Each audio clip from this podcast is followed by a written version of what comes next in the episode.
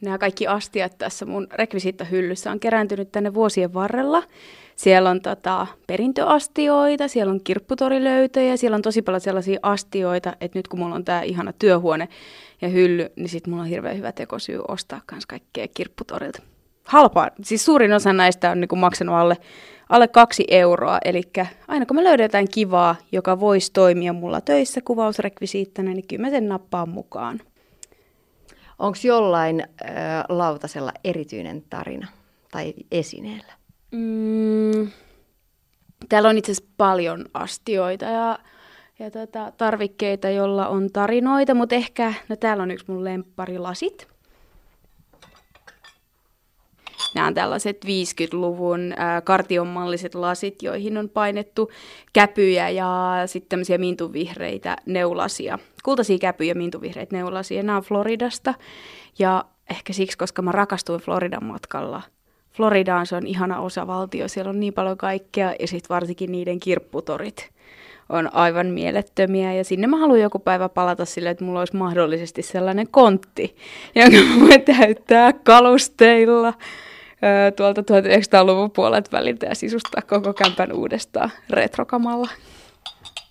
Kuulostaa mielenkiintoiselta. Harva tulee ajatella, että lähdenpä Floridaan kiertämään kirpputoreja. Useinhan ne on enemmän ne outlet-liikkeet, mihin sinne jengi menee. Joo, täytyy sanoa, että me käytiin mun miehen kanssa outlet-liikkeissä ja mä menin saada hermoromahduksen viiden minuutin jälkeen. Mun mielestä se on aivan siis niin, niin stressaavaa ja karseeta ja tota, se ei ollut yhtään muun maailma. Merituli Lindström, sä oot kirjoittanut mökin keittokirjan. No mökki, kesämökkikausi alkaa olla nyt pikkuhiljaa lopuilla, mutta ehkä sieniretkelle voitaisiin vielä tässä loppusyksystä lähteä. Mitä sä tarjoisit sieniretkellä? No mä rakastan voileipiä, eli mä varmaan tekisin voileivät mukaan, koska ne on aika helppoja tuommoiselle sieniretkelle, millä ollaan ehkä kaksi-kolme tuntia. Ja tota, en ehkä sieniretkelle lähde pakkaamaan trangiaa ja tämmöistä retkiruokaa, vaikka rakastan tehdä sitäkin. Öö, mutta voileivät, jotain hyvää sinne väliin. Mm. Haluatko siitä tarkemmin mitä? Joo. Sulla on sellainen ilme. no, nyt kun mä heitän päästä, niin voisi olla vaikka sellainen, missä on öö, karpalohilloa, fetaa, pahtopaistia ja vaikka joku semmoinen mausteinen porkkanarastesalaatti leivän välissä. Oi, no sit mäkin ehkä voisin lähteä tota, noilla eväillä sienimetsään. Mut siis täytyy sanoa, että yksi mun lempi tällaisia retkeilyruokia on myös ihan siis semmoinen klassinen meetwurstivoileipä, koska se maistuu ulkoilmassa, varsinkin talvella todella hyvältä. Entä trangiat voi ottaa sitten hiihtoretkillä, kun päästään talveen kohti, niin sitten pakata sinne reppuja ja lähteä pitemmälle hiihtovaellukselle. Joo, ja sitten kesällä mä yleensä harrastan lomailua sille, että me telttaillaan. Niin mä olin just Ranskassa ja Italiassa tänä kesänä reissussa ja mulla oli trangia mukana. Ensimmäisellä kerralla ei niin, Ranskan reissulla ei niin hyvällä menestyksellä siksi, että mä unohdin ottaa sen välipalan, joka tulee siihen tota, kaasupullon ja sitten, tai itse asiassa tämä ei ole trangia, tämä on tämmöinen niin tuli. Mutta kun mulla oli ajatuksena, että mä voin keittää espressoa itse aina aamuisin siellä, kun mä kömmin ulos teltasta. Mutta sitten toisella kerralla ää, mä muistin ottaa kaikki osaset mukaan. Olin tyttökaverin kanssa telttailemassa Italiassa ja me keitettiin aamulla espressoa ja sitten me myös tehtiin kuumakivihierontaa. Me pistettiin siihen tota, ää, kaasupolttimen kattilaan sileitä kiviä, jotka me käytiin hakemassa rannalta. Sitten me hierottiin niitä oliiviöljyyn ja tehtiin toisillemme leirintäalueella tällaista kuumakivihierontaa. Ja se oli hauska tällainen uusi ulottuvuus äh, retki kokkausvälineille. Mm. Niin, ja ehkä myös siihen telttaretkeilyyn, että harva niin. tulee, että tulee yhd, itse asiassa aika harva tulee yhdistäneeksi Italian matkailun, telttailun ja kuumakivihieronnan, mutta te onnistuitte. Mm. Ja siis mä rakastan telttailua siitäkin reissun päällä, koska tuolla Etelä-Euroopassa on ihania leirintäalueita, ne on edullisia, mulla on muutenkin, että maksimissaan majoitus saa maksaa 30 euroa yö, niin sitten kun telttailee, maksaa siitä majoituksesta 8 euroa per nenä miehen kanssa, eli 16 euroa sillä pääsee jo neljän tähden leirintäalueelle, on uimaaltaat ja kaikki.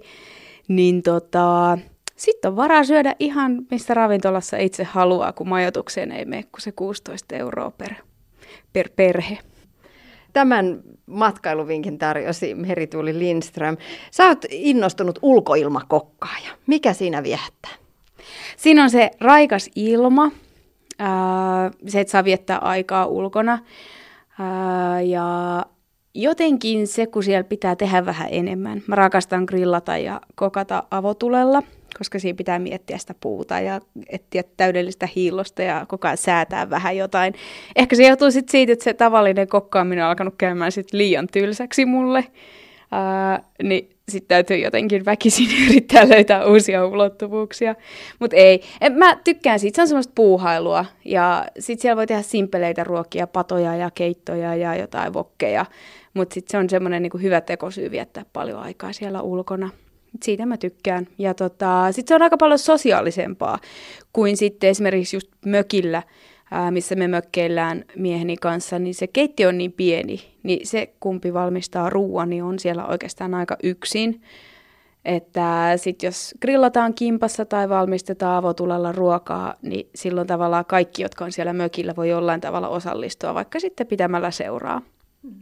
Se on muuten ihan totta. Ja sitten mökillä ollessa, niin muutenkin se elämä keskittyy niiden kuin perusasioiden äärelle, jolloin päivän tärkein ajatushan mökillä on se, että mitäs tänään syötäisiin. Juuri näin, juuri näin. Ja jaksaako mennä uimaan. Ja sitten mökillä on myös se arki, varsinkin jos kesällä viettää siellä vaikka viikon tai kaksi, niin joka päivä ei voi grillata. Sitten on myös niitä päiviä, että ei ehkä jaksa miettiä sitä, että mitä tänään söisi. Ehkä miettii just sitä, että jaksaako mennä marjaan vai ei, mutta sitten haluaa syödä jotain easy ja kevyttä ja keittoa. Et, et mä en myöskään toisaalta ole sellainen kokkaaja, että joka kerta kun mä menen mökille, niin siellä on ihan hirveä show käynnissä ja neljän tunnin ulkoilmakokkailut, vaan sitten on niitä sellaisia, että säilyketölkki auki ja sitten jotain nopeita keittiössä, että voi keskittyä siihen dekkariin. Mm. Merituli Lindström, millainen sulla on ruokafilosofia? Uh, paljon värejä. Mä rakastan sitä, että ru- ruoka on värikästä. Siinä näkyy se tuoreus ja kasvikset. Mä syön, on siis kaikki ruokaiden, mutta mä rakastan kasviksia ja sitten mä tykkään sellaisista mm, semmoisesta mutkattomuudesta ja sellaisesta, että sitä ruokaa pitää pystyä tekemään omilla ehdoilla. Eli niin, että sulla ei tarvi olla joka ikistä 20 raaka-ainetta, vaan se pärjäät vaikka viidellä. Mä yritän aina karsia mun reseptejä, että tavallaan joka ikinen ainesosa, mikä niissä on, niin se pitää olla perusteltu, että miksi se on siellä. Että sen pitää tuoda jotain siihen ruokaan. Et mun mielestä sitten, kun se alkaa täyttämään yli sivun, niin sitten mun täytyy katsoa itteeni ja koittaa miettiä, että onko pitääkö tässä karsia jotain, koska suurimman osan ruoasta pystyy tekemään tosi simppelisti fresseistä aineksista. Toki sitten on erikseen aasialainen keittiö ja, ja tota, tämmöiset, joissa käytetään sit paljon ainesosia, mutta sitäkin voi tehdä simppelisti. Mitä sä ajattelet ekologisuudesta ja eettisyydestä ruoan yhteydessä? No mun mielestä se on tosi hieno asia, että siihen on alettu kiinnittää huomiota. Ja tota, mun mielestä varsinkin Mä toivoisin, että siinä olisi enemmän suunnan näyttäjiä, eli just kouluissa tarjottaisiin enemmän kasvisruokaa. Ää, musta oli hienoa, että nyt on todettu, että lasten pitäisi syödä enemmän kasviksia, koska toi tämmöinen proteiinihulluttelu, että niin kuin mitä määriä ihmiset luulee, että pitäisi syödä proteiinia päivässä voidakseen hyvin on niin kuin ihan järjetöntä. Joo, proteiini on tärkeää, mutta niin on myös kuidut ja kasvikset ja ja tota, kyllä hiilaritkin on tärkeitä, ainakin minulle. tota, Mutta joo, toi tota, ekologisuus ja sitten sit ehkä tavallaan se sellainen ajatus, että suurin osa ruoasta valitettavasti tällä hetkellä tuotetaan ei niin, ei niin onnellisten ihmisten selkänahasta. Ja ehkä se sellainen, että va- vaaditaan koko ajan halvempaa, öö, nopeampaa, niin se johtaa just sellaiseen, että, että tota, ne ihmiset, jotka oikeasti se ruoan viljelee ja valmistaa, niin ei voi kauhean hyvin. Niin se on semmoinen asia, mihin mä toivoisin, että kaikki ihmiset kiinnittää huomiota enemmän. Käytätkö luomua? Käytän luomua ja reilua kauppaa, mutta en, siis en pysty sataprosenttisesti sitä tekemään. Ja, ja sitten toki mun duuni on kyllä sellaista, että, että tota, mä teen vähän kaikkea. Että mä en ole mitenkään profiloitunut kasviskokiksi tai luomukokiksi, vaan mä teen myös elintarvikealalle duunia, mutta toivon, että sitä kautta kun saa ihmisten ää, ihmisiä heräteltyä vähän enemmän tämmöiselle ekologisemmalle ja sitten eettisemmälle ruoalle, niin jos sen sisältä päin pystyy tekemään pienillä askelilla. Esimerkiksi just tänään, niin tota, mä aion tota, kirjoittaa blogimerkinnän ää, vegaaniruuasta siitä, että meillä oli täällä toimistolla bileet, missä oli, tota, mitäs täällä olisi ollut, reilu 30 meidän asiakkaita ja tota, tuttavia ja ystäviä juhlimassa viime viikonloppuna ja sitten me todettiin, että ruoka olisi lopulta vegaanista, koska se on helppoa, se sopii ihan kaikille ja mä en ainakaan, mun ei tarvii yhtään kuunnella nurinaa, että eikö tässä ruoassa ole lihaa. Että sit voi kotona illalla syödä sen lihiksen, jos jäi bileissä lihavajarit. Oletko muuten innostunut jostain hittiruokavaliosta tai us, vai uskot sä perinteiseen ruokaympyrään vai mikä se nyt nykyään onkaan, lautasmalli? Mä uskon siihen, että kukin syököön siitä, mikä tekee itselleen hyvän olon. Mulle se on, että mun pitää saada joka päivä paljon raakoja vihanneksia, mutta sitten mä tykkään myös tosi paljon sipseistä ja vaaleasta leivästä ja ylipäänsä voileivistä. Ja esimerkiksi mä en henkilökohtaisesti yleensä syö mitään lämmintä päivällä, koska mulla tulee siitä tosi väsynyt olo. Ja sitten on taas ihmisiä, jotka ei pysty tekemään duuniaan ilman, että ne saa sen niin tunnin breikin ja syö sen lämpimän ruoan ainakin lounaalla, mutta myös illalla. Et mun mielestä pitää kuunnella itseään eikä kuunnella ja lukea mitään lehtijuttuja, niin kuin ne olisi jonkinlaisia ylemmältä tulevia määräyksiä, että kuinka sinä nyt voit hyvin. Joo, niitä kannattaa kokeilla, mutta kannattaa kuunnella ennen kaikkea omaa itseään. Kokki Merituli Lindström, puhutaan sitten vähän suomalaisesta ruoasta, Nordic Kitchen. Se on kuulemma nosteessa, pohjoismainen ruokavalio. Sä oot kirjoittanut tosiaan tai tehnyt Mökin keittokirjan, jossa jos nopeasti kun selailin, niin eikö aika lailla olla kotimaisen suomalaisen ruoan ytimellä? Siellä on, on pinaattia, on sieniä, on lettuja, on Suomen luontoa kuvissa. Joo, tässä täytyy sanoa, että tässä on myös etninen puoli. Äh, ihan sen takia, että mä halusin näyttää, että myös etnisen ruoan valmistaminen mökillä onnistuu ilman, että rahaa kaupungista monimutkaisia erikoisia mausteita. Mä pidin tässä semmoisena punaisena lankana Savitaipaleen S-markettia, tavallaan, että kaikkien raaka-aineiden pitää löytyä sieltä mökkikunnasta. Ja sitten lisäripauksena, niin mä halusin painottaa mun keittokirjassa, että kannattaa tutustua siihen omaan mökkipitäjään ja sieltä löytää niitä paikallisia raaka-aineita, juustoja tai palvikinkkuja. Melkein joka mökkipaikkakunnalla tai ainakin matkalla sinne omalle mökillä on joku palvaamo, mitä kannattaa aina hyödyttää sit, jos on menossa sinne mökille. Ja, ja tota, silloin tukee kotimaisia pienyrittäjiä ja sitten kun tulee mökkivieraita, niin mun mielestä se on kiva tapa sen ruoan kautta kertoa siitä omasta mökkipaikkakunnasta. Mutta kyllä, et silleen tässä näkyy se Nordic Kitchen ja myöskin sen takia, että mä halusin tarjota sellaisia reseptejä, että jos sieltä tulee kalaa verkoista tai, tai tota, ihan perinteisellä mato-ongella, niin on jotain reseptejä, joita valmistaa sitten, tai joilla valmistaa tästä omasta saalista ruokaa, samoin kuin sieniä. Tämä ei ole kalastuskirja eikä tämä ole sienikeittokirja, mutta täällä on niinku molemmista kourallinen sellaisia hyviä perusreseptejä, joilla pääsee pääsee liikkeelle sitten tässä. Ja myös Montun kaivuuohje. Kyllä, koska äh, mä oon aina rakastanut rosvopaistin tekemistä siitä saakka, kun tehtiin sitä joskus isän ja tota, perhetuttavien kanssa joskus 90-luvun alussa. Ja tota, sitten sitä on tullut tehtyä aina silloin tällöin kavereiden kanssa. Ja mä, koska monet mun tuttavista tietää, että mä oon tehnyt sitä, niin mä oon saanut aika paljon kanssa puheluita, että hei, että me ollaan vähän mietitty, miten se kannattaa tehdä, niin mä laitoin tänne kansiin sitten ohjeet. Siellä on ihan kaavapiirustus, että kuinka, kuinka, monttu, kuinka syväksi monttu kaivetaan ja ohjeelliset ajat, koska siellä voi tehdä paljon muutakin kuin lammasta. Esimerkiksi lanttukukkoa voi valmistaa montussa. Se menee ehkä vähän littanaan, koska se tota, hiekka painaa jonkun verran, mutta lanttukukko oli ehkä parasta ikinä, kun se oli hautunut siellä niin kuin kuuman hiekan ja kivien seassa tuntitolkulla. Sitä taisi olla, mitä me laitettiin, kahdeksan tuntia se sinne monttuun. Ja sitten siinä montun, montulla kokkaamisessa on jotenkin just se sosiaalinen puoli taas, mikä on siinä ulkona tekemisessä. Ja ne on ollut aina sellaisia iltoja, että sitten kun jäädään kipinä vahtiin, kun se monttu on kaivettu ja lihat on siellä ja se on peitetty, poltetaan siinä päällä vielä vähän nuotioon, niin silloin tulee aina katsottua tähtiä, istuttuu klaffituolissa tai kivellä ja ehkä joutuu jotain lämmittävää juomaa siinä ja sitten parannellaan maailmaa. Että on aina ollut ikimuistoisia iltoja, ne monttuillat. Niin sitä mä lämpimästi kyllä suosittelen kaikille kokeilemaan. Ja hyvällä porukalla. Sitä ei kannata tehdä kahdesta, että siinä on niin paljon hommaa. Että just kerää semmoisen hyvän kaveriporukan tai sitten perheen kesken. Hi, niin, ja nyt vielä loppusyksystä niin voisi olla toiveena saada niitä tähtikirkkaita syysiltoja, ehkä nähdä tähdenlennon.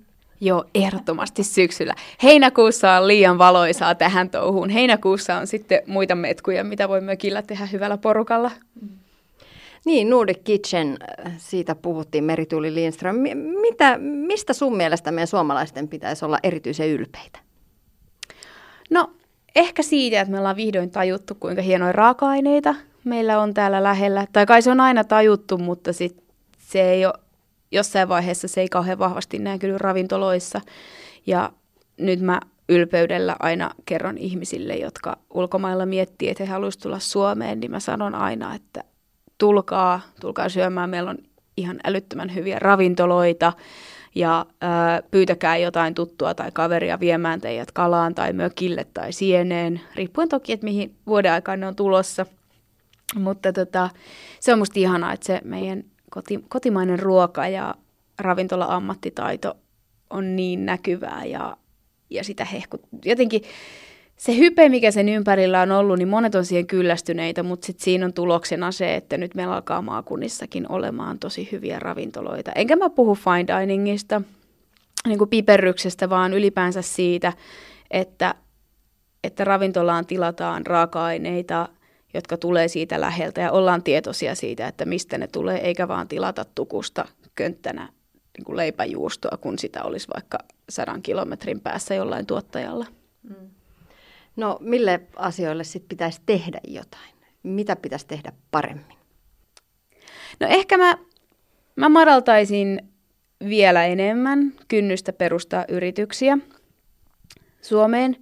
Ja sitten mua on aina kismittänyt täällä ää, meidän alkoholipolitiikka. Mun mielestä se, että pienpanimot ei saa heidän tuotteitaan esille tarpeeksi hyvin, heillä ei ole sellaisia myyntikanavia, koska meillä on monopoli ja sitten koska pienpanimo-oluiden, luonnollisen oluen alkoholiprosentti on paljon suurempi kuin tuon meidän niin kuin kolmosolut säädön, ainakin pääosin. Mä en ole mikään ollut ää, asiantuntija, mutta näin mä oon ymmärtänyt, kun mä ulkomailla matkustelen ja menen, menen olutbaareihin tai voin ostaa jonkun pienpanim, pienpanimon olutta – niin kuin jostain pienestä supermarketista ulkomailla, niin täällä se on mahdotonta. Ja se on kuitenkin semmoinen trendi, minkä perässä ihmiset on tällä hetkellä valmiita matkustamaan. Et me ollaan tehty Kööpenhaminaan niin kuin pelkästään oluen ympärille suunniteltu matka. Ja mä en ainakaan vielä tällä hetkellä näe, että Suomi olisi semmoinen maa, mihin tullaan jostain kaukaa nauttimaan hyvistä panimotuotteista. Niin, niin, niin ja vaikka ajattelisi, että kyllähän oluella ja oluen juonilla Suomessa on pitkät perinteet ja juuret syvällä mm. suomalaisella maaseudulla. Mm. Meillä on pitkät, äh, hienot ruokaperinteet, sitten meillä on hirveän pitkä, pitkät perinteet kaikenlaisessa sääntelyssä ja äh, sääntöjen tottelemisessa. Ja se on niinku asia, mitä mä välillä pakenen sitten, kun mä lähden lomille, niin mä menen pakenemaan sellaista, sellaista tota, se, se luo tietyn ilmapiirin ja mä tykkään semmoisesta vähän vapaammasta, että ollaan flip-flopeissa ja ehkä sille on niin väliä, että pitikö alkoholimyynti lopettaa yhdeksältä vai lopetetaanko se oikeasti kello 11.30 vaan sen takia, että baarissa on asiakkaita, jotka nauttii. Merituli Lindström, mitkä maut sua just nyt inspiroi? Uh, juuri selleri mutta mä en tiedä, sen kausi taitaa nyt sit olla ilmeisesti ohi, koska mä en ole sitä nyt löytänyt kaupoissa. Ja sitten on pari semmoista kasvista, joita mä aina odotan. Mä odotan kieli pitkällä, että ai niin, nyt on se kausi. Ja ää, nyt on kurpitsa. Kurpitsa, mä rakastan sitä, mä pahdan sitä. Kun kurpitsaa tulee, niin mä pakastan sitä pakastimeen niin, että mulla on sitä myös niin kuin tammikuussa ja helmikuussa käytettävissä. Ja sitten heti sen jälkeen, kun kurpitsakausi on ohi, niin tulee mun lempihedelmä verikreippi ja sitten pomelo. Niin nämä on semmosia, että ne on tosi tärkeitä aina mun ruokavuodessa, että mä, sit kun ne tulee kauppoihin, niin tulee jonkunlainen semmoinen hulluus ja sitten niitä tulee syötyä tosi paljon. Ja sienet. Mutta en ole päässyt sieneen tänä vuonna niin paljon kuin haluaisin. Niin, tänä vuonna on ilmeisesti ollut vähän huono sienivuosi. Ainakin luin, että muutamia tosiaan yhdistysten järjestämiä sieniretkiä oli jopa jouduttu perumaan nyt, kun on huono, huono sienivuosi. Kantarelle oli jonkun verran kuitenkin. Mm, pomelo. Aika harva sanoo, että odotan vesikielellä, kun pomelot kypsyvät. Merituli Lindström, mistä tämä inspiraatio tulee?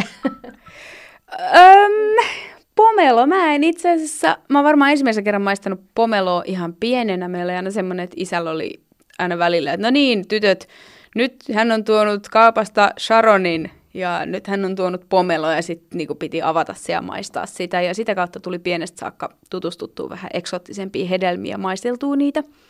Ja ehkä se pomelo tuli hyvän ystäväni kanssa, jonka kanssa me tehtiin myös kuumakivihierontaa Italiassa leiritalueella niin oltiin hänen kanssaan äm, kuusi varkaissa, ja tota, mutta otettiin ne voimalinja alapuolelta, että me tavallaan autettiin valtiota. Ja äh, sitten hänellä oli eväänä kokonainen pomelo.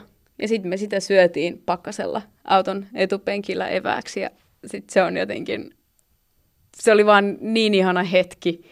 Ja sitten mä tajusin, että vitsi se on mahtava hedelmä. Se on herkullinen sellaisenaan mutta siitä voi tehdä kaikkia salaatteja ja mä oon laittanut sitä jopa kurpitsakeittoon ja vaikka mihin. Ja nyt on taas, sitten kun ne marraskuussa tulee kauppoihin, niin mä tiedän, että täytyy taas kehittää kaikkea pomelosta, koska se on niin valtavakin hedelmä, että se, sitä ei ihan yhdellä istunnolla syö, että siitä voi tehdä kaksi-kolme eri ruokaa. Ja toinen oli kurpitsat. No mulla ainakin meinasi käydä kotipuutarhassa köpelösti kesäkurpitsojen kanssa, kun oli niin, niin, niin kylmä alkukesä. Luulin, että ei ne, ei ne sieltä kypsy ollenkaan, mm. eikä lähde kukkimaan eikä mitään muutakaan. Mutta nyt loppukesästä. Kyllä sieltä tulee muutamia kesäkurpitsoja, pullistelee sieltä, nousevat köynnöstä pitkin ylöspäin. Wow. Ja on tullut sinne kärhöjen joukko, kärhöjen joukosta löysin kesäkurpitsan ja ilahduin suunnattomasti. Mitäs niistä voisi tehdä? No, mä ky- täytyy sanoa, että kurpitsoilla mä viittasin siihen keltaiseen kurpitsaan, ää, joka on se mun suosikki. Kesäkurpitsa on mun vähän semmoinen, mm, se on vähän semmoinen vetinen ja vaikea, Öö, mutta minestrone-keitto, siihen mä sitä laitan aina. Ja sitten tota, öm, mä tykkään niistä nuorista pienistä kurpitso, kesäkurpitsoista. Niissä on semmoinen tosi intensiivinen maku, että ne mä vaan viipaloin ja paistan oliviöljyssä ruskeaksi ja sekoitan vaikka pastaan tai syön salaatin päällä. Mutta joo, kesäkurpitsa on kuulemma sellainen, että sit kun sitä tulee, niin sitä tulee tosi paljon. Sitten ihmiset on kuulemma vähän liemessä sen kanssa. Niin tota, joo, ehkä mun pitäisi ottaa kesäkurpitsa sitten mun ensi kesän semmoiseksi tavoitteeksi, että mä koitan siitä keksiä mahdollisimman paljon eri reseptejä. Sitä odotellessa. Merituli Lindström, kun sä lähdet tekemään reseptejä, niin mistä, mistä tuota lähtökohdista lähdet liikkeelle? Se lähtee aina kotikokkaamisesta. mä tajusin jossain vaiheessa, että, että kun mä kotona kokkaan ruokia ja toki välillä tapahtuu epäonnistumisia, mutta mä oon tehnyt ruokaa no, hyvin pienestä saakka, niin tavallaan ää, mä pystyn melkein ottamaan raaka-aineita ja saamaan niistä aikaa jonkun ruoan. Ja joskus ne on sellaisia, että niistä kannattaa kirjoittaa resepti ja tallentaa se ja mahdollisesti jakaa jollekin toiselle. Ja nyt mä pystyin tekemään sen mun keittokirjan kautta.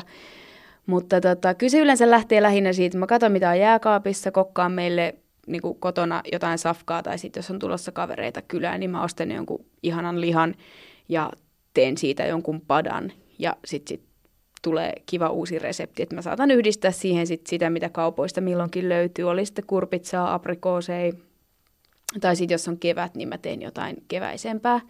Ja mä tajusin jossain vaiheessa, että kun mulla oli aina ennen tapana muistella siitä jälkeenpäin, että mitä mä oon siihen laittanut. Ja se ei ole kauhean takuvarma keino tehdä sitä, koska sit se täytyy vielä uudelleen kokata ja testata se resepti läpi. Niin tota, nyt mä kirjaan ihan kaiken. Mulla on aina semmoinen tota, raidallinen vihko. Tuossa itse asiassa näkyy tuossa mun ikkunalaudassa. Tuossa on kaikki mun hyväksi havaitut reseptit. Eli mä kirjaan kaiken, mitä mä laitan niihin.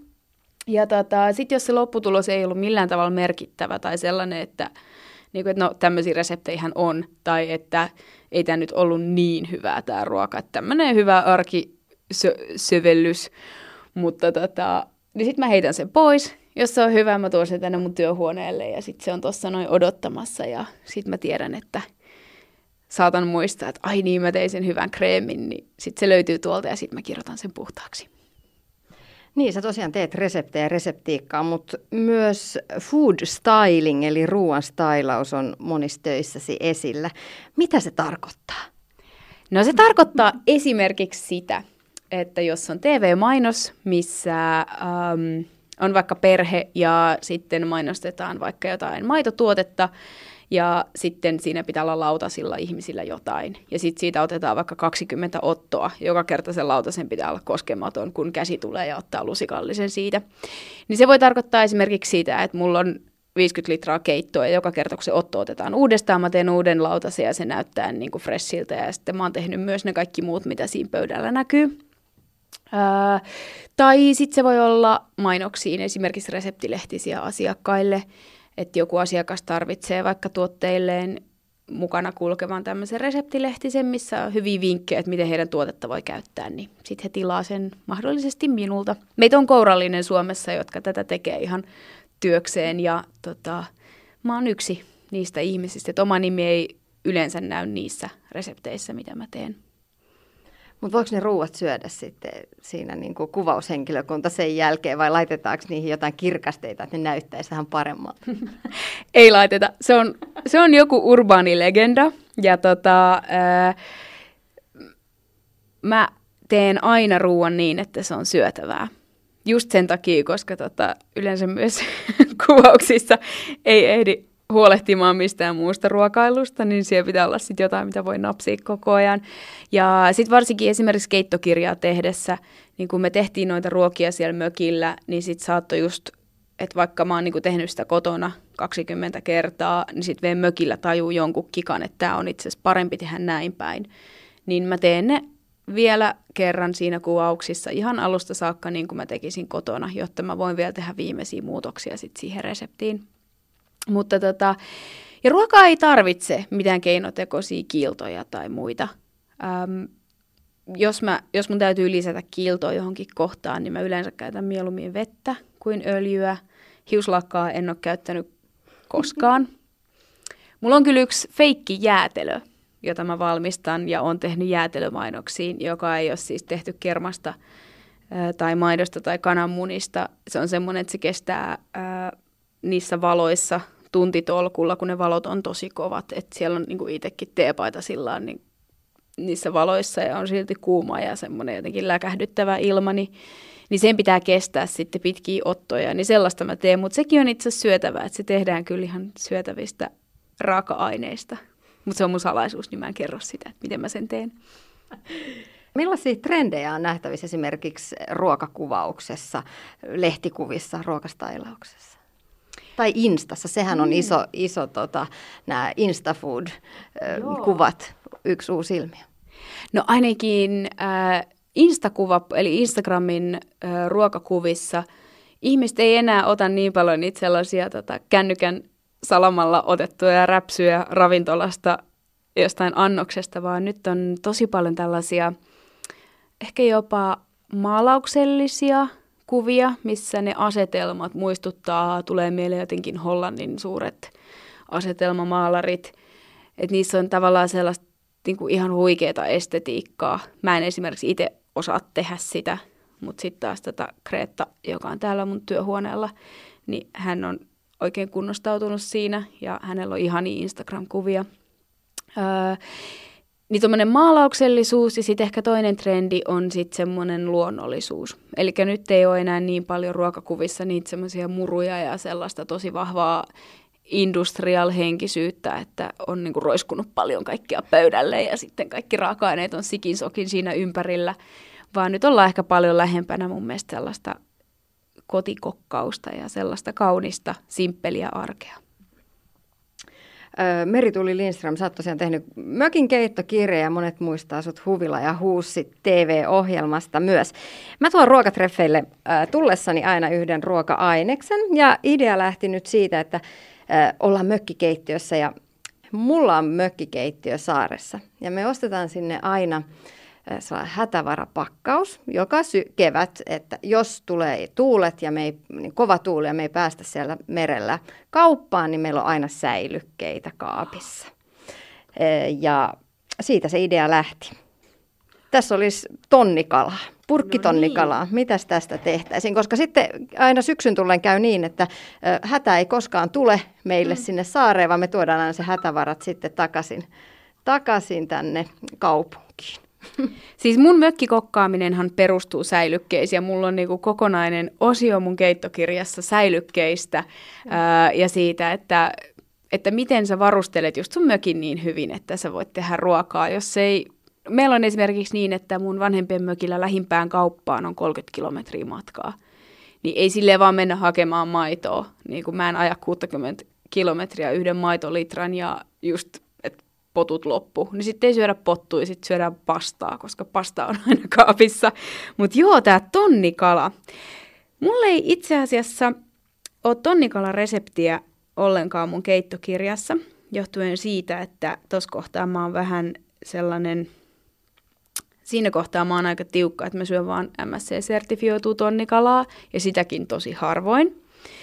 Ja sitten mä halusin, että sen sijaan, että mä nipotan tuosta aiheesta mun keittokirjassa, niin mä jätän sen vaan kokonaan pois, koska se on ehkä semmoinen juttu, mitä ei välttämättä vie siellä maakuntien jokaisessa marketissa, niin siihen ei ole vielä välttämättä herätty, että minkä laatuista tonnikalaa pitäisi olla siellä hyllyillä, että sen pitäisi olla myös semmoista, että luontokin kestää sen kalastuksen. Mutta jos nyt kun tässä on tämmöinen MSC-sertifioitu tonnikalapurkki, niin mä tekisin tästä varmaan mun tämmöisen bravuurin, papusalaatin, joka perustuu säilykkeisiin. Mä valuttaisin tämän, sit mä ottaisin ää, paputölkkejä, mitä mulla on aina kaapissa, valuttaisin ne, sekoittaisin tähän tonnikalaan ja sitten mulla on kyllä aina mökillä sipuleita. Onko teillä sitten, kun tulee tämä hirveä tuuli ja sieltä saaresta ei pääse pois?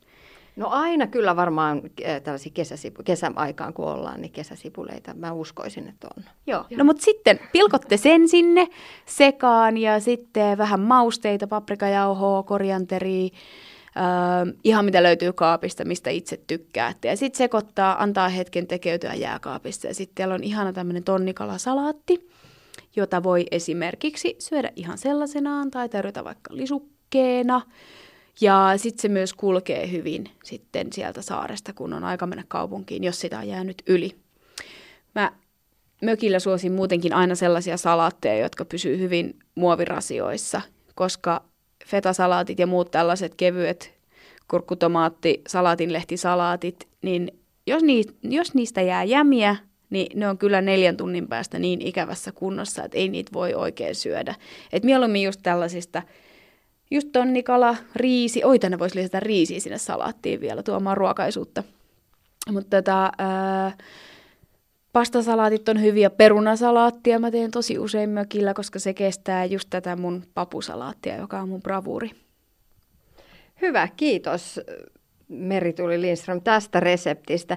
Sitten vielä viimeinen kysymys. Tänään on taas arki, arkipäivä. Mitäs tänään keskiviikkona syötäisiin? Kotikeittiöissä tänä iltana? Mm. Kurpitsakeittoa! Ei, nyt on, nyt on kurpitsakausi alkanut ja jos haluaa tutustua tähän aivan mahtavaan kasvikseen, niin käy ostamassa joko semmoisen ison kurpitsan tai sitten äh, semmoinen kuin myskikurpitsan niminen, joka on sellainen päärynän mallinen, eli leveä alhaalta, suipompi ylhäältä ja sitten se kuoritaan varovasti veitsellä. Kuorimaveitsi ei tähän ihan riitä. Poistetaan siemenet sisältä ja sitten sen voi, mä tykkään kuutioida sen ja pahtaa uunissa ja syödä tämmöisenä lämpimänä salaattina. Tai sitten sen voi keittää ja soseuttaa sosekeitoksi. Lisätä vähän jotain kermaa tai, tai tota vaikka kaurakermaa, jos ei syö maitotuotteita. Ja vaikka perunaa, jos haluaa sellaista niin oikein silkkistä ja haluaa vasta totutella tähän kurpitsan makuun, mutta kyseessä ei ole mitenkään voimakas vihannes, niin kyllä mä tekisin kurpitsakeittoa.